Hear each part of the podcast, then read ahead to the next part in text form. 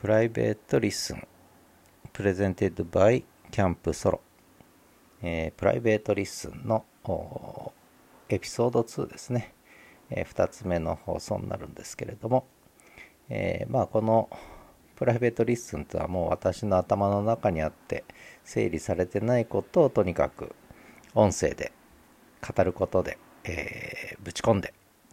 えー、それを AI に文字にしてもらうと。まあ、それが主たる目的の番組なんですが、まあ、そういう意味ではあまりこうリスナーを想定せずに、あの話す形になるので申し訳ないなと思うんですが。で、えー、今日はですねあの Listen to Me という番組を立ち上げて本当はそちらでこういうことをやろうと思ってたんですが思いのほか Listen to Me は聞いてくださる方がたくさんいらっしゃったのででそこで前振りをしたあテーマの続きを、えー、これからお話ししようと思ってます、えー、問題はですね、えー、事実の認識あるいは事実判断ですね。これは事実である。でもう一つは価値判断。我々人間である以上いろんな価値判断が含まれちゃうんですよね。だからその事実の認識事実判断と価値判断というものをこうごちゃごちゃにしちゃう場合が多いんですよね。でその切り分けってのは結構難しいです。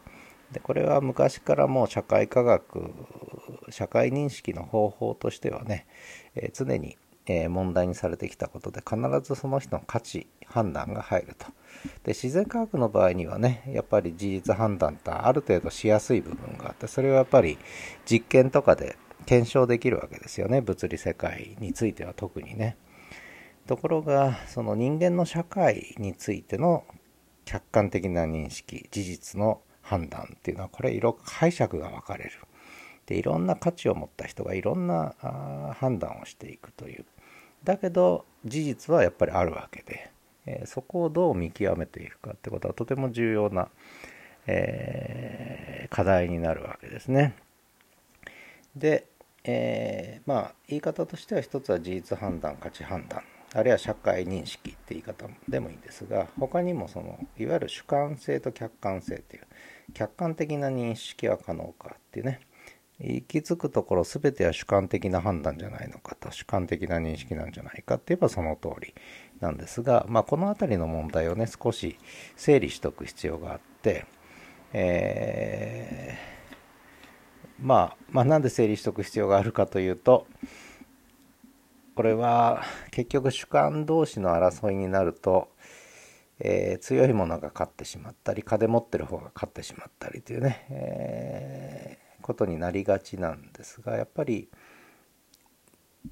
大事なことはどちらがより事実であり客観的なのかっていうことの基準ももう一つやっぱり重要で、えー、そこを考える上でやっぱりっきりさせておく必要があるなということです。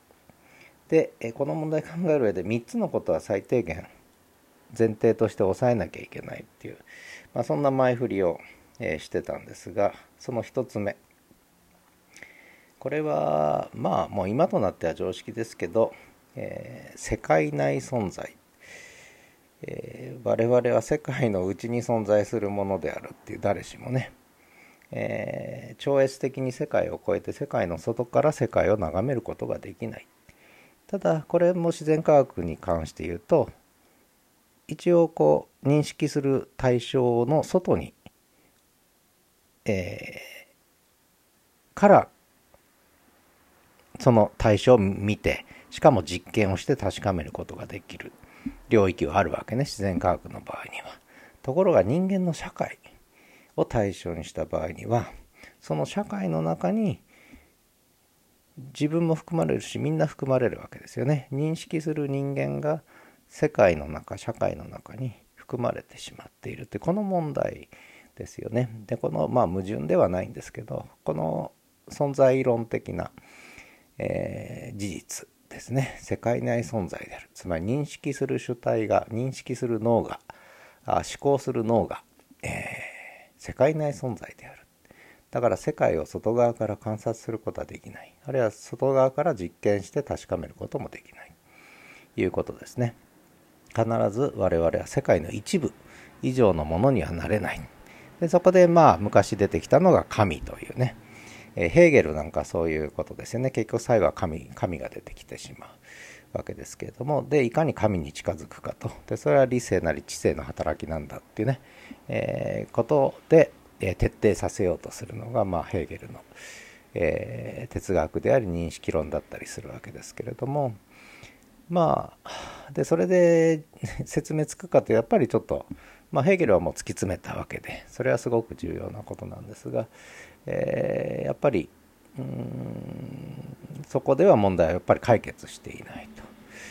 で結局この世界内存在だということ認識する主体人間その脳みそが世界内に存在してその一部だという話がまあ一個絶対的に抑えなきゃいけない話ですよねだから最終的に世界や社会の客観的な認識はまあ、えー、完璧にできすることはできないというまあこれはもう事実存在論的な事実だって言い方するわけですよね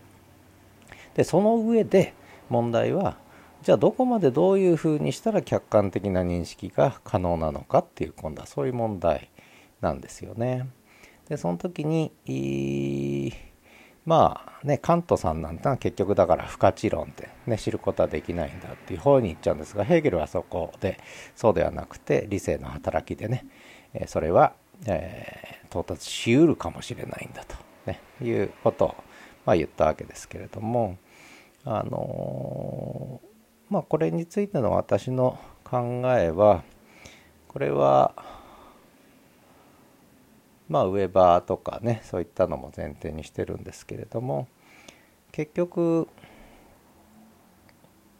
最終的にはやっぱり客観性には到達しきれないと。で、えー、どこまで行ってもそれは世界の一部要するに部分的な認識にとどまるっていうね全体的な認識ができない。っていうのが一つだけども可能な限り価値判断主観的な判断を排除して事実の認識に徹するというのがこれ科学の方法社会科学の方法としては必要不可欠だって言い方をする、ね、最終的には到達できないけれどももう主観的な判断価値判断を排除してでこれをウェーバーの言葉で言うと牧価値的あるいは価値自由っていうね。価値からの自由って。価値から可能な限り自由になって事実認識は行わなきゃいけないんだ。そこに価値判断持ち込んではいけない。でこれは実は価値判断がなければ社会については考えられないだろうって議論もあったわけですよね。それに対してウェーバーはいやそうじゃないと。ね、えー、客観的科学的認識のためには社会の認識事実の認識のためには価値判断を排除する。主観性を可能な限り排除する。最終的には排除しきれないんだけどでも徹底して排除するというそういう方法論を言ったのが、まあ、ウェーバー。でやっぱこれしかないと思うんですよね私はね。まあでその上でもやっぱり部分的な認識にとどまるという。まあそれはなぜかといえば我々が世界内存在だからだ。これが一つ目の話ですね。まあ聞いてしまえばなんだそんだけのことかと思うかもしれませんがただこれだけじゃないんですね。あと2つあるんですね。社会の社会的な世界を客観的に認識するあるいは社会的世界の事実認識を行う、え、何が事実かという判断を行う、えー、という時にはこの世界内存在であることの他にあと2つのことを考慮に入れなきゃいけない。という話です。でまああと2つ何なのか。まあこれは、まあ、もし聞いてる人いればちょっと考えていただいて、えー、この次の放送で2つ目その次で3つ目言ってい、えー、こうかなと思います。ということで、えー、 Private Listen ね Listen 2、えー、ここまで